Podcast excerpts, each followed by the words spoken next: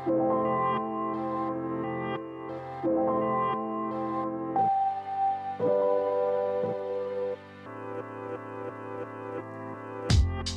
up, Yap fam? We've got a Yap classic for you guys today, and we're dusting off Donald Miller's first interview from the Young and Profiting archives.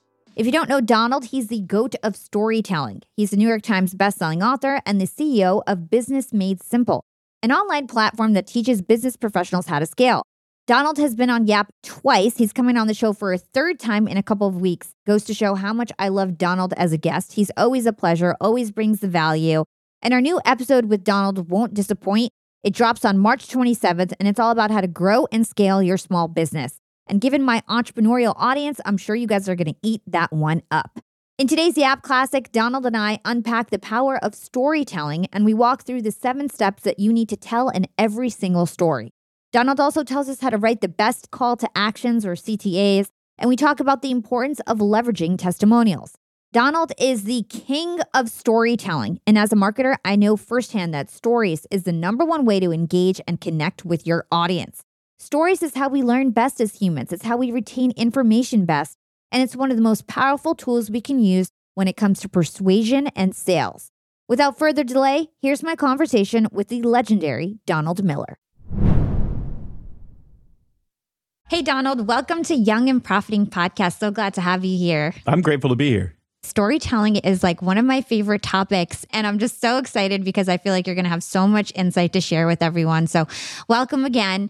Um, so, for anybody who doesn't know who you are, you are a podcast host, you are a CEO, you are an author, uh, you're a multitude of things. And one of the things that you're most known for is helping brands tell their stories. So, you've worked with Chick fil A, Pantene's, countless household brands.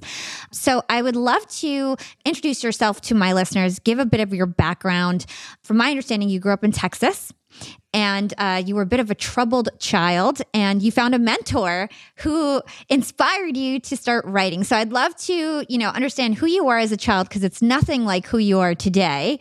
And it will give some inspiration to my listeners anybody who's on this troubled path who may be able to you know come out the other side. So uh, tell us a bit about your upbringing and your childhood yeah, well, Hala, I had no shot at any form of success. If you do, took a snapshot of my junior high, high school years, you would say this kid's going nowhere fast. And uh, I had this youth pastor at my local church who who said, "Don, I'd love for you to write the guest column in this little bitty youth group newsletter." I mean, it was probably fifty people subscribed to it. I wrote it. I got great feedback from like five people, and I thought I'm good at one thing, and it's writing. And uh, of course, that was not true at the time, but at least I was delusionally optimistic to think I could hone it into a craft, and I did so. And I and so I wrote a bunch of books, and my second book was called Blue Like Jazz, and it stayed on the New York Times bestsellers list for like 42 weeks, if you can believe it. Now, I just fast forwarded 15 years. You know, eh, by the time that happened, there was a lot of writing in there. And then, I, in order to keep writing books and keep selling books, quite honestly, I, I studied story and how story works and how story keeps a person turning the pages. And I just became a story junkie. I just read every book I could, took every course I could on story in order to be a better writer. So I kept writing books, and those books did well. But by about the seventh or eighth memoir, you know, I ran out of things to say. And Accenture, this giant consulting firm, called me and said, Don, we know you know a lot about story. Could you help us figure out how to overlap a project management system and story structure together? In other words, we want to invite United and Continental to merge as an airline. Could you help us figure out how to create a narrative around something like that? And I did. I created a curriculum and then realized really quickly this this affects marketing and messaging and created a a curriculum around uh, the way companies can use stories to engage customers and wrote a book and it sold half a million copies. And now I'm grateful to say somehow that's what I've ended up doing with the last uh, seven, eight years of my life is helping companies invite people into a better story. And I absolutely love it because it, it, it unites your sales and marketing. But it also, there's nothing sleazy about story. There's nothing aggressive about it. It's just a technique that that people pay a lot of attention to at the theater, watching Netflix, reading books, and if stories can use that, they don't have to be sleazy or aggressive, but everybody suddenly is attracted to their brand, and so I'm grateful to ha- have this weird non-linear journey toward what I'm doing now.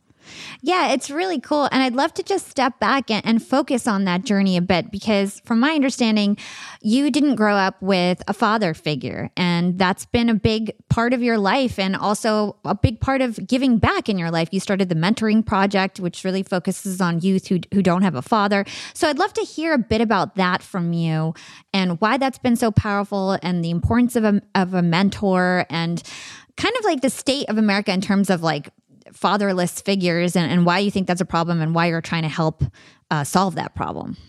Yeah, that's a huge topic. You know, in stories, Hala, there's really four major characters.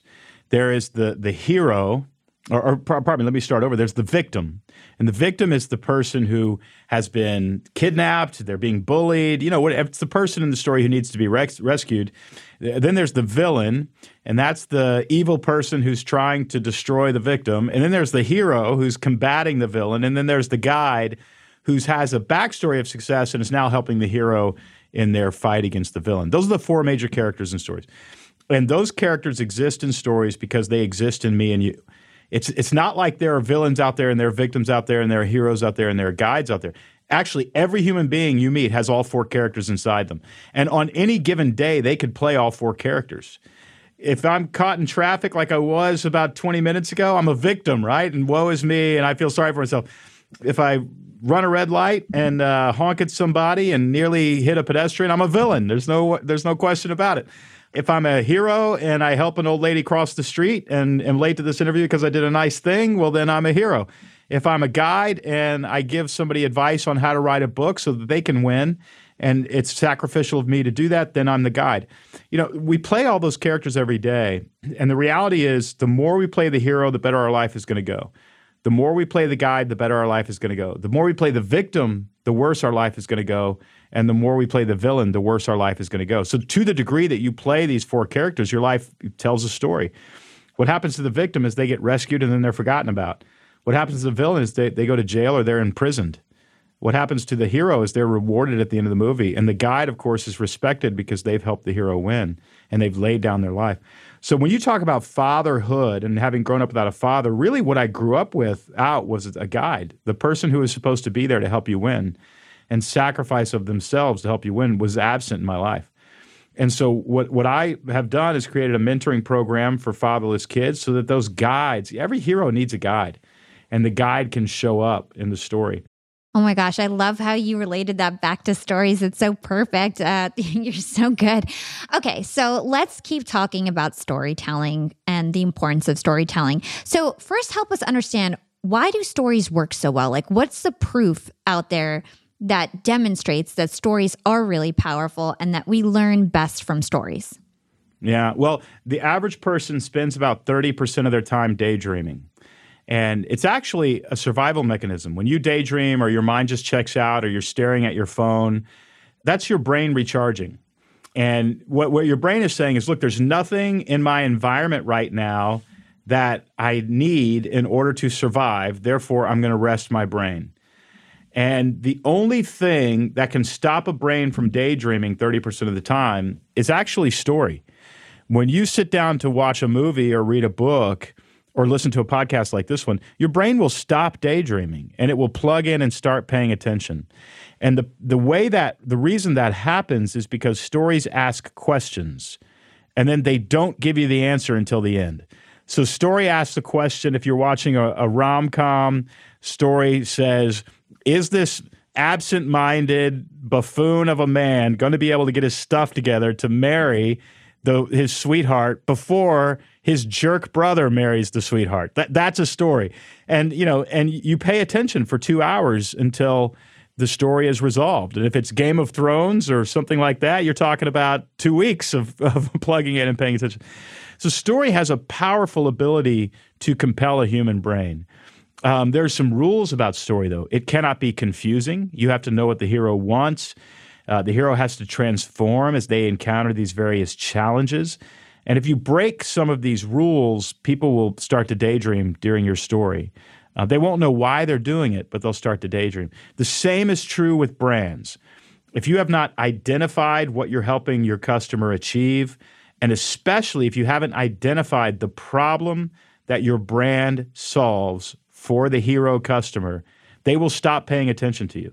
That has to be crystal clear within seconds of interacting with your brand. And if it's not, then they're going to stop paying attention. So story works so well because for over 2000 years since since a guy named Aristotle wrote a book called Poetics, we have recognized story as the most powerful tool in the universe to compel a human brain.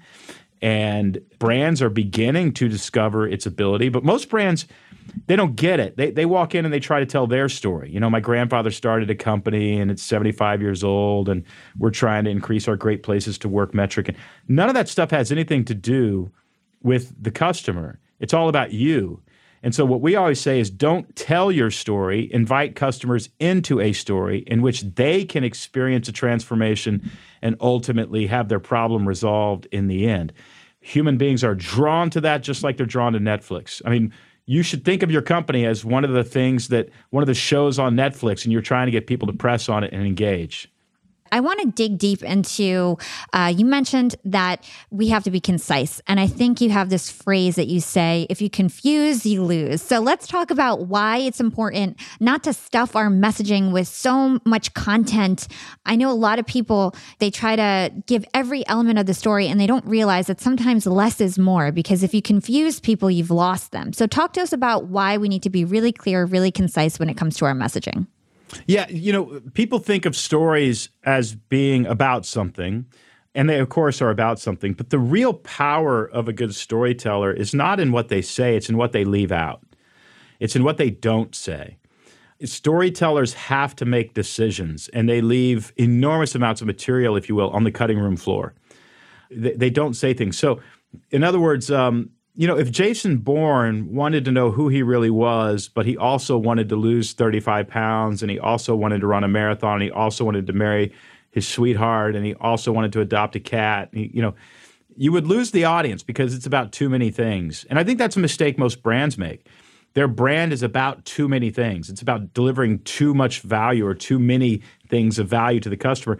So the customer can't really get their mind around what your brand is about. If you want to own what I call mental real estate, that is, you want somebody to think of you when they're thinking of whatever it is that you sell, you want to sort of own a piece of territory. And specifically, what that needs to be is you need to own a problem. And everybody listening, if you want to be a young professional who skyrockets in their career, own a problem. So, you know, this week I was putting together some furniture and I walked into my shop, my tool shed, and I looked for very specific tools. I was looking for a crescent wrench. I was looking for a an Allen wrench. I was looking for this. Nothing was ambiguous. I knew which tools I needed in order to do the work I needed to do. And that's how you want to think of your brand. If you have a leaky roof, you know you're going to call X brand. If you want somebody to pick up your dry cleaning so you don't have to drop it off, this is the brand that does it. Uh, if you want, you know, a flat screen TV that looks like a piece of art, you know this is the specific thing. And, and, so a lot of times when you look at brands, you know, they'll they have taglines like trust is the commodity we exchange. Well, if your tagline is trust is the commodity we exchange, I have no idea what problem you solve. And there's no reason for me to do business with you. So we come up with these cute and clever and sometimes rather poetic things to say about our businesses. But ultimately, unless we're explaining the problem that we solve in very clear terms, people are going to pass us by. So clarity is the key. If you confuse, you lose. And then people are focusing on the wrong things, like you said. So it's just a whole mess. Um, so let's talk about story loops because I know that you say that's the foundation of a story and we have to open and close story loops. So I'd love for you to explain that, tell us about that, and, and how we can use that in our stories. Yeah. So the way a story hooks you is it opens and closes story loops. So you know, let's go back to Jason Bourne because we've probably all seen at least one of the 53 franchise movies that they've made about that. But, you know, Jason Bourne wants to know who he is. That's a story loop. And so we're going to open the story loop of who is Jason Bourne, what's his real identity, where did this guy come from. We're not going to close that, by the way, till the end of the movie because the second we close it, the movie's over. So let's just call that the main story loop. Well, within the main story loop, though, we have to have smaller story loops that open and close in order to drive the narrative toward the climactic scene. So Jason Bourne wants to know who he is, but we're not going to tell you till the climactic scene at the end. But we're going to put him in a hotel room. and all of a sudden bullets are going to fly through the hotel room door and he's got to get out of the room. So we've opened a story loop. How's Jason Bourne going to get out of the room? And he jumps out a window and he lands on a motorcycle. We can close the story loop. He is now out of the room. Now we open another one when two other motorcycles show up behind him and they're chasing him, and he's now he's in a motorcycle chase. So we open that. We're going to close it when you know he whatever drives his motorcycle into the river and makes him think he drowned, but he didn't really drown. He really is hiding under a tire or something like that. And then he gets out of the river. You know, that's closed story loop. Then he runs and hides in a farmhouse where he meets another spy who happens to be an attractive woman, and there's chemistry between them. So now we open the love story story loop. And you keep opening and closing these story loops all the way through the narrative until you finally close the main story loop. And so, what we do is we help businesses figure out how to structure their own narrative in the same way. What is the big story loop that you're opening that people can only close if they buy your product? And then inside of that story loop, what is this email sales letter opening and closing? You know, is it a bonus that's going away? Is it, you know, what is it? Your sales reps, how do your sales reps open a story loop over a conversation at lunch that can only be closed if people buy your product? You're, you're constantly opening and closing story loops. The opening and closing of story loops is the only thing that actually motivates human behavior. You know, for instance, hunger is a story loop. Lunch closes it. Feeling lazy is a story loop. Getting out of bed closes it. Everything is driven by the opening and closing of story loops. So if everybody on your team knows how to open a narrative story loop, they know how to motivate human behavior. That's why it's so important to be a good storyteller if you want to win in the world today. Let's hold that thought and take a quick break with our sponsors. Young and profiters, they may call me the podcast princess, but I'm also the LinkedIn queen. I've been a LinkedIn influencer for six years now, and I teach one of the most popular courses about LinkedIn.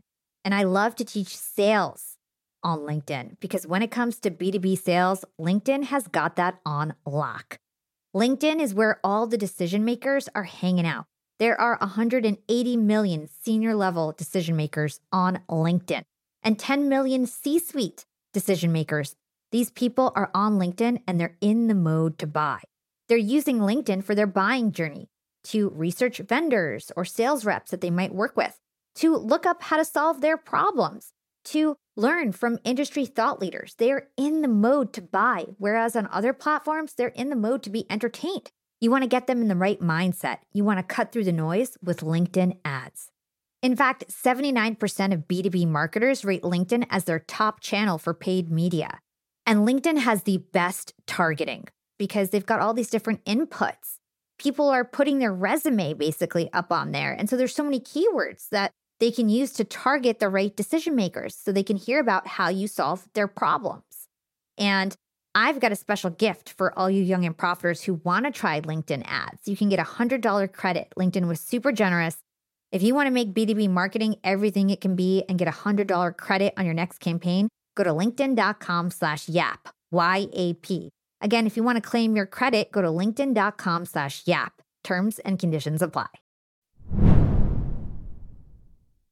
So let's talk about problems because I know that if you don't have a problem that you're selling, you you really don't have a business. And once you solve that problem for good, you're you're out of business, right? So talk about how you we need to continue to solve our customer's problem or else they won't be our customer anymore because there's there's no problem to solve.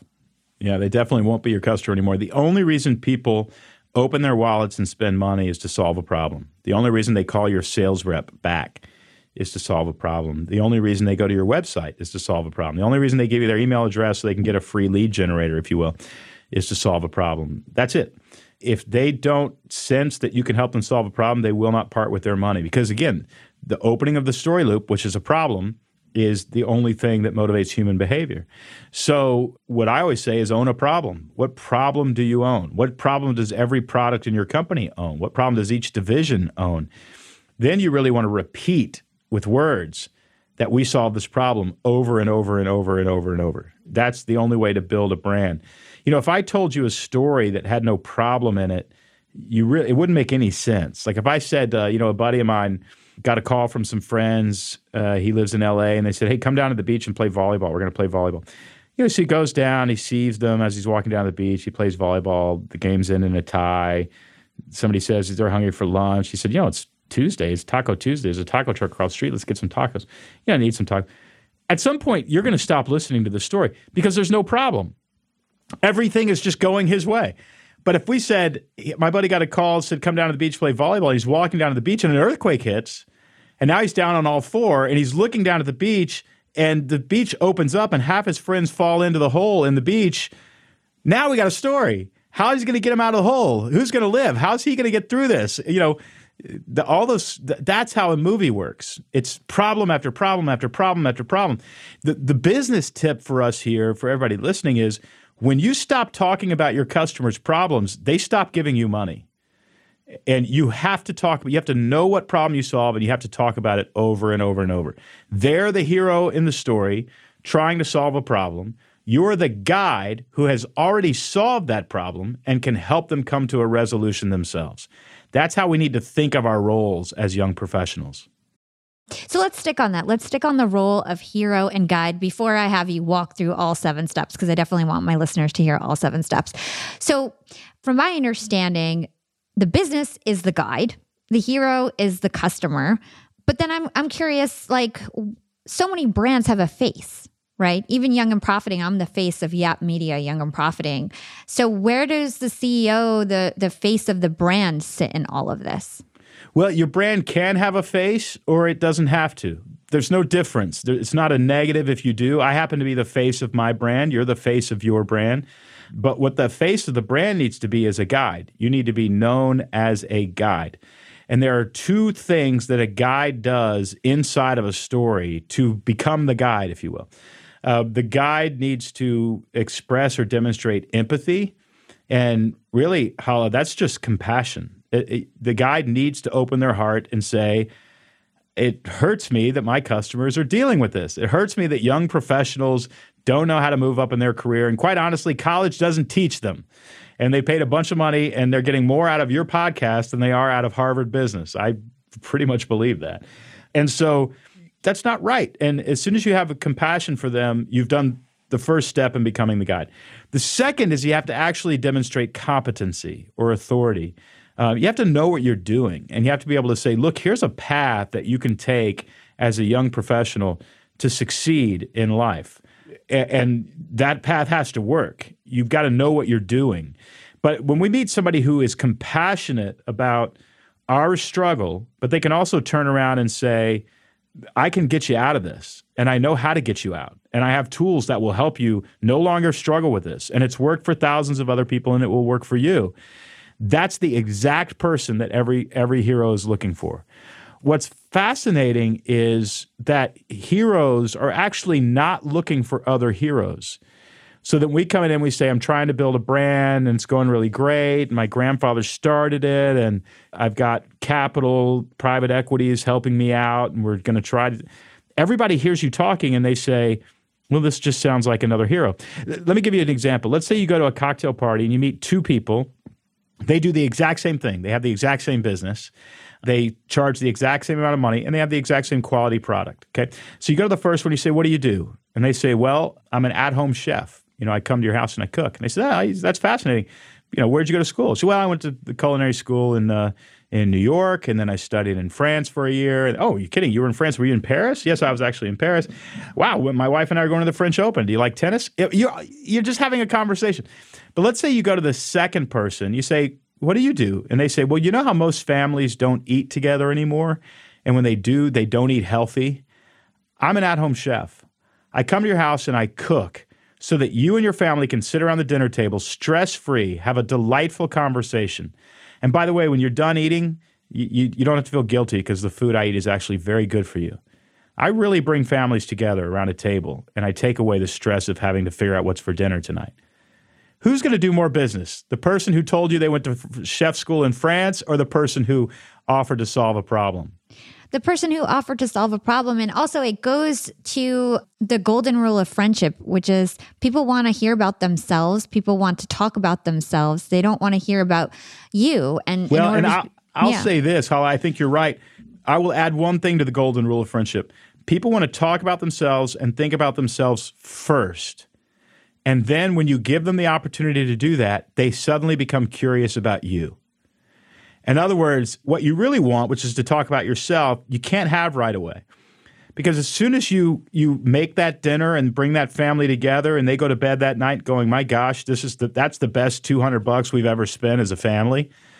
I wonder what Hala's story is. And the next time you're over, they're sitting there in the kitchen early and they're going, "Okay, tell us about yourself. How did you learn to make a sauce like this?" And and you say, "Well, my mom actually taught me to make this sauce." And you know, they're like, tell us about your mom. Suddenly they're dying to know about you. And the reason they're dying to know about you is because they finally met a guide who can help them solve a problem and who was more interested in solving their problem than in sharing their own story.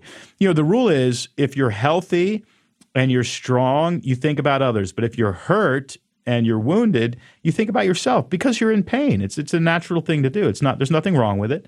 But once we get healthy and we've got some wins under our belt and we're strong, I'm going to die in 30, 40 years. I don't have time to sit and think about myself. I want to think about other people, you know, and I want to I want to leave a legacy in the hearts of the people around me. That's who we're looking for. And the sooner and earlier we can reach that kind of maturity, and again, you can't fake it. It doesn't work. You're you're going to get found out. But if you can really get outside of yourself for a minute and think about the people around you, you're going to become the leader that people really enjoy interacting with. Mm, I think that's so powerful. So let's get into the seven steps. I'd love for you to walk us through the seven steps. I might pause and ask for an example or something, but I'll just let you take the floor and give us the, these seven steps. We're all about actionable advice, so we love this stuff. Well, these are the seven things that happen in every story, and uh, they because they happen in every story, we know it's a formula, and we know it's a formula that works. I mean, this formula is going to get people's attention and cause them to pause and pay attention to you as a leader or you as a brand. The first thing that happens, there's a character. That character wants something and they have to want something specific. They can't want too many things and they can't want something elusive. They have to want something. They want to marry the woman, they want to win the championship, they want to disarm the bomb, they want to find their way back home. Whatever. The movie is about something. It's about a girl or a guy who wants something. And if you add too many things, it's not going to work. So that's the rule. What that means is we need to identify something our characters want, our customers. What, what do they want? I, I own a company called Business Made Simple. We do small business coaching. I don't actually coach you, but we certify coaches who can coach you. So we know our customer wants to be coached, right? And then the next thing that has to happen is there has to be a problem. And I already talked about this in, in this interview. The problem has to be very frustrating and it's causing people to want coaching or whatever. They feel like they're spinning their wheels. They feel like they can't, uh, they don't know how to scale up. They feel like business is a mystery, you know, whatever it is. But we need to identify that problem and talk about it because it's going to cause them to want the very thing that we offer. And then we are able to position ourselves in the story as the guide. And we are able to do that by saying business should not be like a mystery to you. It should be very simple. It, you should look at a, a, business and be able to understand what's wrong with it within five minutes. There should be no mystery because there isn't. And uh, I, there's no mystery in my business, and I can teach you easily how there can be no mystery in yours. Uh, you shouldn't be struggling like this. That's me practicing empathy and demonstrating competency. I've positioned myself as a guide. Then, step four is you want to give a plan, and I like personally three step plans. So, Hala, in order to work with you, step one is this, step two is this, step three is this. And what we find is that when we give people a path to follow, they actually take the path. But if we ask them to jump across the creek, they don't do it because they're afraid they might get wet. So, you want to give them a three step plan. And then a really strong direct call to action. You know, subscribe to our platform today, hire one of our coaches today they need to be very specific calls to action that people can take in order to solve their problem. And then there's two more one is success and one is failure. We have to give people a vision of what their life can look like if they do take action, and also a vision for what their life is going to look like if they don't. Because if there's not stakes in the story, that is, if nothing can be won or lost, based on whether or not I do business with you, nobody will do business with you. I'm only doing business with you to achieve something good and keep away from a negative consequence. But as a business, if we've not spelled out what the something good is and what the negative consequence is, uh, I wouldn't expect anybody to do business with us. Now, what's interesting about those seven steps that I just identified is those are the seven steps that exist in every movie that you're going to watch. If you end up back at the theater this summer, then th- you're going to see those seven steps in every movie. And when you really look at a very good brand, a brand that's making millions and hundreds of millions of dollars, you will see those seven steps and those seven pieces of communication in everything that they say. And in my opinion, those sound bites that do you derive from those seven steps of story are the sound bites that you want to repeat over and over in your messaging and your marketing. That is how you make the customer the hero, and that is how you invite customers into a story. So that's all really, really helpful. I guess the one question that I have is do all seven elements need to be in every asset? So, like, okay, so how do we do it? Like, how do we know? Do people need to get it in order? Like, how does that work? You don't need it in order. R- really, what those seven steps are, if you will, they're like chords on a guitar. Now, if you know those seven chords, do you have to use all seven of them in every song? No. You can use three. You can use one. You know, if you're Tracy Chapman, you can use two and, write incredible songs. You know, so there's, you know, it, it, it, the seven chords are science. Uh, what you're asking a question, the question you're asking is how do you create art? And I would say, well, you use those seven chords, and everything else is subjective. You know, so, so should your tagline be the problem? It can be. There's not a formula for it. But I will say, as soon as you use a chord that isn't a real chord, everybody in the audience is going to know it because it's going to sound terrible. And those are the only seven chords. There are no others.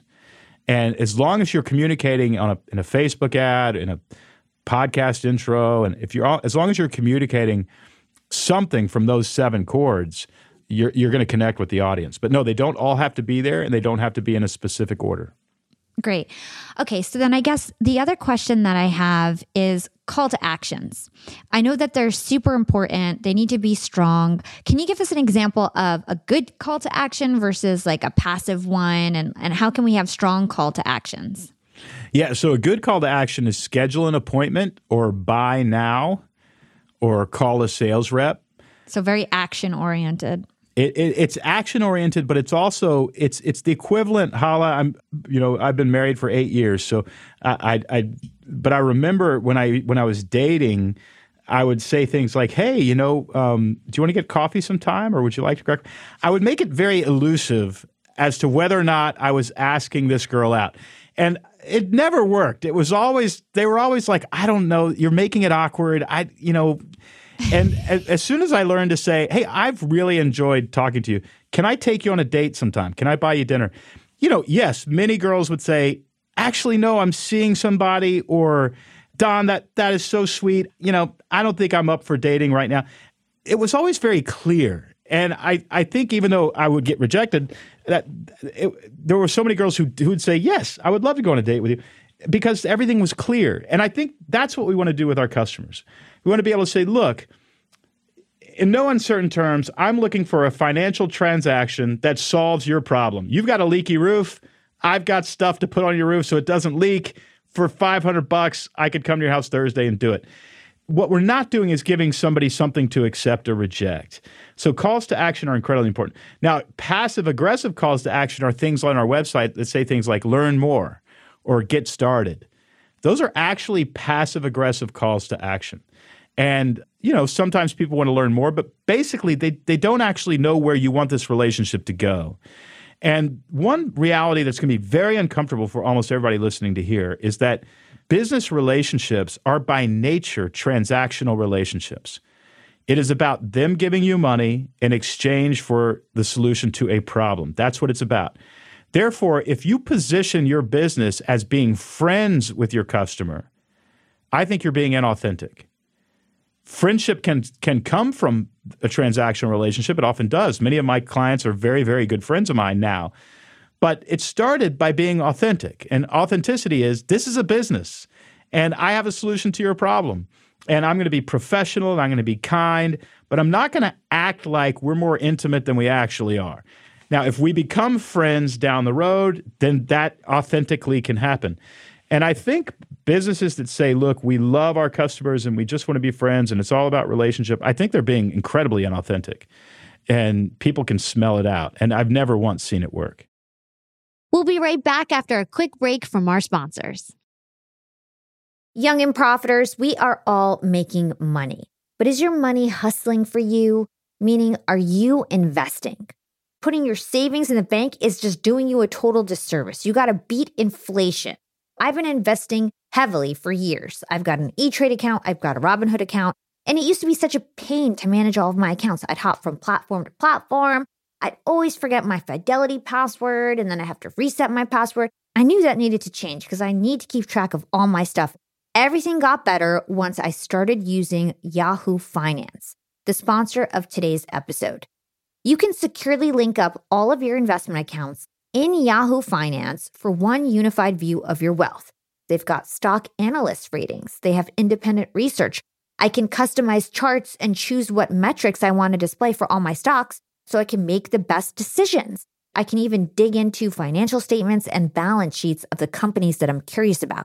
Whether you're a seasoned investor or looking for that extra guidance, Yahoo Finance gives you all the tools and data you need in one place. For comprehensive financial news and analysis, visit the brand behind every great investor, yahoofinance.com, the number one financial destination, yahoofinance.com. That's yahoofinance.com. Young and profiters. Yap Media is growing so fast. I have 10 open roles just this month. In the past, it would take me so long to find hires. I have to go on all these different job sites. I have to create my own skills assessments. That's why I let Indeed do a lot of this heavy lifting for me. Indeed is the powerful hiring platform where I can attract, interview, and hire all in one place. Indeed has things like skills assessments, where when we have specific roles, we can find an assessment that matches that role and we can make sure they have the skills that we need. Then I can focus on culture fit. I can make sure they're scrappy enough and are obsessed with excellence and do all the things that we need to do for them to fit in at Yap. And Indeed streamlines hiring with powerful tools like Instant Match. An Instant Match basically matches you with candidates as soon as you put up a job post with people who are qualified right away. It's instant. And the best part is it gets better as you use it. So now when I use Indeed, especially when I'm hiring for similar roles, I get people right away where they know that I'm going to like the candidates because they can see what my preferences were in the past. It gets better as you use it. According to US Indeed data, the moment Indeed sponsors a job, over 80% of employers get candidates whose resumes are a perfect match for the position. It's like waving a magic wand that gets better as you use it. So I love using Indeed. We've found a lot of our A players on there. Join more than 3 million businesses worldwide who count on Indeed to hire their next superstar like we do at Yap Media. Start hiring now with a $75 sponsored job credit to upgrade your job post at indeed.com slash profiting. Offer is good for a limited time.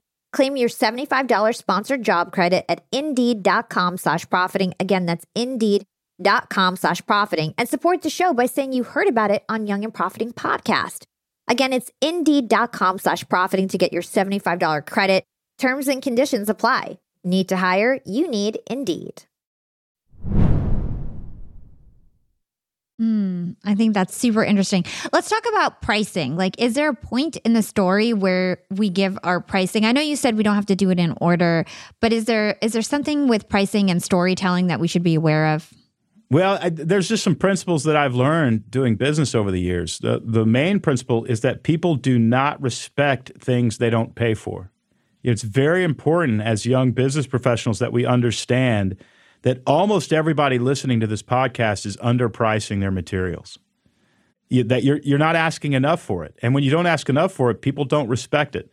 It was very hard because I'm by nature, how I'm a people pleaser. I re, I want to be liked by people. I like people you know, and I just don't like charging. I don't like charging money for things.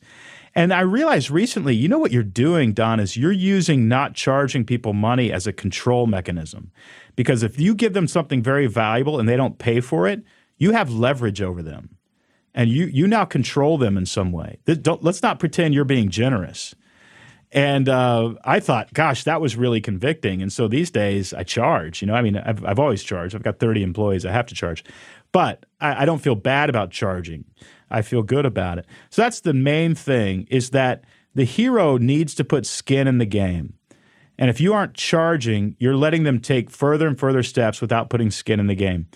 I've had thousands of people come to Nashville, Tennessee for my workshops and probably have let, I know, 10, 15 of them in for free. These are friends, family members. Well, of those 10 or 15, it's a really good workshop. And only three or four of them have looked at their phone or left for an hour at a time or taken long bathroom breaks or didn't get into a small group when they were supposed to. Every person who disengaged from my workshop, every single one of them got in for free. Everybody who paid money, they had skin in the game and they got more out of it. And we need to remember that about our products too. I think that's so true. I mean, I remember starting businesses when I was younger and not charging enough for them. And then, you know, you learn your lesson quick. You do, To your yeah. point. And also, the people who pay less sometimes tend to be the most difficult customers. That's right. I guarantee if you have a $20 product, you're going to have a lot of customer service problems. If you have a $20,000 product, nobody's going to call you. exactly. It's so strange. it's, It's so strange. how that works. It's very, very strange. Okay, so let's get a real life example of these seven sound bites. Like, give us maybe Pantene, Chick fil A. Like, walk us through one of the companies you've worked with or any company and what their seven sound bites are like. Yeah, well, you know, right now the company I look at my left and there's a big whiteboard over here is be Berkshire Hathaway Home Services. So Berkshire Hathaway has 51,000 real estate agents all over the world. And we are helping them transform so that they are the guides and the customer is the hero. So, one of the things we do is we say, okay, well, you need to do a little intake. If somebody's looking for a home, one of the first questions that you want to ask or you want to find out in the intake interview, what problem are you trying to solve? And so if Nancy, our homeowner, is absolutely sick of only having one sink in the master bathroom, you know, she shares the sink with her husband. Not only that, they have kids who are running in and out there. It's one sink and it's too clogged. Well, I'm listening to Nancy and I'm going, okay, I know Nancy's interested in a good mortgage rate. She's interested in being a good part of town, but I think what she's really interested in is two sinks in that stinking bathroom. That's what she's interested in. And then I hear the story of Greg. Greg is Nancy's husband, and he got up at three in the morning one night, realized that he let the dog out to use the bathroom, but the dog didn't come back. And they don't have a backyard fence. And he got up 10 degrees and in his pajamas and a flashlight looking for that dog and finally found him three houses over and brought the dog back. So Greg needs a fence. Now I know what kind of house to sell Nancy and Greg. Two sinks and a fence is what we're looking for. But really, so now I know the problem they're trying to solve. I position myself as a guide, and I'm just going to say to them, you know, Nancy, if you find a house with two sinks, if I can find a house with two sinks, I think we've solved your problem. Greg, I think, you know, I want to empathize. You should not have to deal with one sink. Nancy, that is a crime. It, it, it, nobody should have to deal with one sink, especially with a husband as big as Greg. He's gonna, he's like a bear in here, right? So, and then Greg, you should not be walking around at two in the morning in your pajamas. You need a fence. You're gonna love having a fence. I want to be able to really uh, help them understand. I have heard your problem. It is now my problem, and I'm going to solve that problem. And when they hear that, rather than I ignore their problems and I just think their problems are everybody else's. They want a good mortgage rate and they want to be in a good school district. What they're hearing me say is, you're not listening. And in order to be guides, we've got to be really good listeners. So I've identified what they want, I've identified what their problems are, I've positioned myself as the guide. And now I say, look, here's how I'd like to do this. Every first Saturday of the month, I'd like to get out and look at six homes. And we're going to find a home that's right for you. When we find a home that's right for you, we're going to have the paperwork ready and we're going to be able to make an offer very quickly on that home and steal it from anybody else. And number three is I'm going to hand you the keys to that home. It's a three step process. Nancy, Greg, it's actually very easy to buy a house as long as you let me guide you. And then I say, Do you want to work with me as a as a real estate agent? I want to be the exclusive person that finds you a home. That's my call to action. And when they say yes, I say, Great. You're not going to have a home with one sink. You're not going to have a home without a, a fence. And I think in about six weeks, we're going to be standing in a beautiful home that's the home of your dreams. It's going to have two sinks and a fence. I promise you that. What I do, I just gave them a vision for what their life is not going to look like. And I gave them a vision of what their life will look like. All seven steps in one five minute conversation. And now I've invited them into a story. Now, there's one more thing that I want to do. After they buy the home, and a real estate agent probably will never see them again. I'm actually going to either if I if it was a really nice home, let's say it's a million dollar home, I'm going to call them and I'm going to say, "Hey, do you guys mind if I swing by this coming Saturday?" There's absolutely no reason for me to swing by. No reason. I've got the money. They cannot give me any more money. I'm going to go by and I'm going to say, Hey, Greg, Nancy, I just wanted to see your home, see how it was working out for you, and make sure everything was great. Can I just say something? The way that you guys decided you wanted to go for your dream home and you wanted to treat your family and you wanted to make a good financial investment, that's the kind of family I like working with. Uh, you guys are an exceptional family. Thanks for letting me be part of the story. If you ever need anything, call me. That follow up visit, Hala, uh, in a story, the guide comes back into the story and affirms the transformation of the hero. It's what many, many salespeople fail to get. They don't. They don't do it. That family will now, t- now tell ten times more people about that real estate agent than they would have if he would not have stopped by. It's it, it closes the story loop in their mind, and it affirms that they went on a journey and they they are now different people than they were at the beginning. And only the guide can do that. And so we're working with Berkshire Hathaway 51,000 real estate agents to teach them how to do that. And they're going to they're going to sell a lot more homes because of it. I love that follow up tip. How can we use that follow up tip if it's like a recurring customer? Like if it's a. Well, it, in a light way, it's not as powerful, but it is powerful. Even a follow up email. A week after they buy a digital asset from you, have an automated email that goes out and says, listen, here's the kind of people that we find buy our products. There are people who are hardworking. There are people who want to get ahead. There are people who want to provide for families. There are people who, who see the American dream and they go get it. Not everybody is wired that way. In fact, we find it's about 5% of the population. And I just want to congratulate you on being in the 5% that are actually driving the economy in this country. And I, I'm grateful to know you. That's it, right? You write that email, it's automated, and people feel affirmed, and you mean it. You know, it's not a, it's not a, it's it, that's the other thing is you got to mean it. And, and, you know, we really do have to enter in this. These aren't tactics on how to manipulate people. They're tactics on how to guide somebody into a story. So, talk to us about how we can then, like, what is the importance of customer testimonials, customer references? How should we integrate those stories into our brand, and why are they so powerful? Well, you want to make sure that your customer testimonials are affirming one of the seven plot points in the story. So a customer needs to say, you know, I had this problem, but Hala helped me solve it. My life was going in the wrong direction, but you know, she helped me experience this scene in my life that was really beautiful. Even your customer testimonials, what you're actually listening for, are the seven elements of story. And you and the other thing rule about customer testimonials, you want them to be short. Um, people scan them. And and here's another tip: write them for the customer. They're not writers. So if they send you a testimonial, shorten it, clean it up, send it back to them, say, Do you approve of this? Is this essentially how you feel about the product? Yes. Would you mind if I put your name to this? And and because they're not writers, you know, you know better probably how to capture what they're trying to say than they do themselves. Okay, so I want to talk about other elements uh, to a brand aside from the storytelling. So there's the brand name itself, there's the one liner, the tagline, and there's a mission statement. I would love to get your guidance on these types of uh, items. Well, again, everything should come out of the seven elements. So, I, well, let me just give you this. When I go to your website, what I need your website to do is pass what I call the grunt test. So, the grunt test is if I take a, a laptop and I put it in your lap and I, I open it up to your website, I need to be able to answer three questions within eight seconds. Those questions are what do you offer? How will it make my life better? And what do I need to do to buy it? What do you offer? How will it make my life better? And what do I need to do to buy it? If I go to your website and above the fold cannot answer those three questions, I think you're you're confusing everybody about what you do and what you sell. Here's a great formula for a mission statement. We will accomplish X by X because of X. Just keep it really short. We're going to have 250,000 people in our platform by January of 2025 because everybody deserves access to a life changing business education. That's a good mission statement. What most mission statements don't have is a mission. They're just there's no mission. It's like we're going to increase shareholder value by providing excellent service. It's like it's written by lawyers. It's terrible, and nobody can get behind it, or know you know nobody knows what to do after they read the mission statement. You would think if you read a mission statement, you would know what to do after you read it.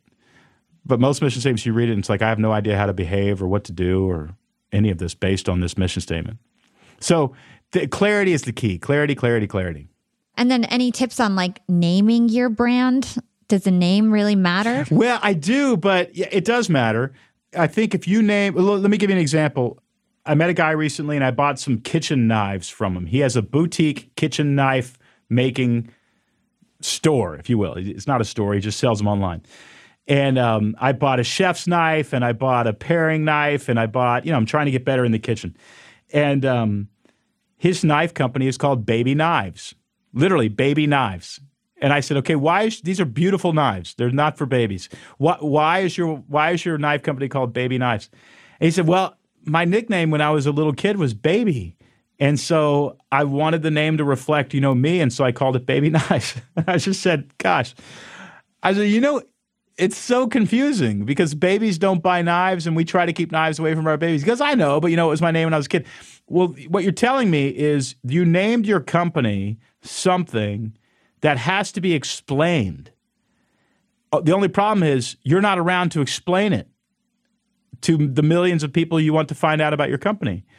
And so what I told him is what I'll tell everybody listening. You know, if he would have called it boutique knives or, you know, he lives out in the wilderness, wilderness knives or, you know, whatever, you know, nobody would have been confused. At least he got the word knives in the company name. That's good because he sells knives. But what I told him was, you're going to have to spend a lot more money and work a lot harder to build this brand because you called it Baby Knives. It doesn't mean it's not going to be successful. Uber is successful, and they don't say on demand taxi services. It's not the name of their company. But they had to spend hundreds of millions of dollars. And they had to make life very, very easy in order for, for it to grow. It could have grown faster. You know, so w- we need to be aware of that. Yes, you can have a a company name that is poetic and sounds beautiful, but you're going to have to work really hard in order to build it. Now, once it's built and you become a household name, the problem solved. It's fine. So I think the question is business made simple is the name of my company. What do you think we do? right? It's not a yeah, it's, you don't it, guess. It, it's not Acme Curriculum Company. That's not what we called ourselves. We call ourselves Business Made Simple because we we make business simple. You work with young professionals. It's in the name. You know, so I, I like names that are that say what you do and if you don't have that, then what you want is a name that is elusive and beautiful, whatever you want it to be, and a tagline that says what you do. You know, baby knives, the best kitchen knives in the world. Okay, well, that helps. You know, it helps a great deal. So, you know, the idea is what we teach our people when we're training them is you want to constantly be asking yourself, how is it that I could be misunderstood? And if it's possible that you can be misunderstood, you want to fix that because it's like Swiss cheese and you got an army marching across the Swiss cheese. Everything, every way you're misunderstood is a giant hole that some of your customers are going to fall into before they get to the cash register. So, social media. Do you have any formulas for telling a good story in your social media posts? Yeah, you know, there's one thing that I really love. There's a lot of things you can do with social media, but the one thing that I really love that works over and over is images and stories of people who have succeeded after using your product. So if you just my social media has pictures of my dog, pictures of my wife. It's a terrible example, but it's my personal social media. Business Made Simple has its own social media instead of StoryBrand, my other two companies. But really what you want to do is show images. If you're a real estate agent, I would have couples standing in front of their dream home. That would be my exclusive social media feed picture after picture after picture because what I'm doing is I'm showing the climactic scene in somebody else's story that you can also experience yourself. And, and that's what you want to do is here's where I take people, here's where I take people, here's where I take people, here's where I take people, here's where I take people over and over in your social media until it's just branded in the mind of everybody who's following you. This is where I take people. This is what their life looks like after they finish using my product. So show the transformation. show the, the trans. Show the end of it. Show the end of the mm. story. I love that. The last question I ask all my guests, Donald, is what is your secret to profiting in life? Uh, secret to profiting in life is understanding, for me personally, that life is more about experiencing meaning than it is about being successful. And I take Viktor Frankl's advice when he talks about experiencing meaning. It's a he has a three part formula. The first is a project that you work on that hopefully is sacrificial and helps other people. an optimistic or redemptive perspective on all challenges that you face, even tragedies, and uh, share your life with others. Oh, that's beautiful. And yeah, you do those three things, and it's a rich life. I've I read Viktor Frankl's book "Man's Search for Meaning" ten years ago, and I, you know, there's been tragic days. I mean, days when I've cried myself to sleep. A friend of mine took his life. You know, just really hard stuff. But n- there's not been a single day when I haven't woken up and, ex- and and felt a deep sense that I was supposed to be here and I was here for a reason, and it, it's made all the difference. So, to me, that's about it. Cool. And uh, where can our listeners go to learn more about you and everything that you do? Well, you know, we we had a lot of marketing advice, and th- one of the best things I did, I put out a free uh, lead generator, and it's just three fantastic videos, and it's at five minute marketingmakeover.com. You can either spell it out or use the number, but five minute marketingmakeover.com will help you figure out how to talk about your company. Awesome. Well, I can't wait to have you back on. I feel like there's so many other topics we could dive into in terms I'd love of general. Let's make it happen again. Thank you so much for your time. I really appreciate it. Thanks, Hal. I appreciate it.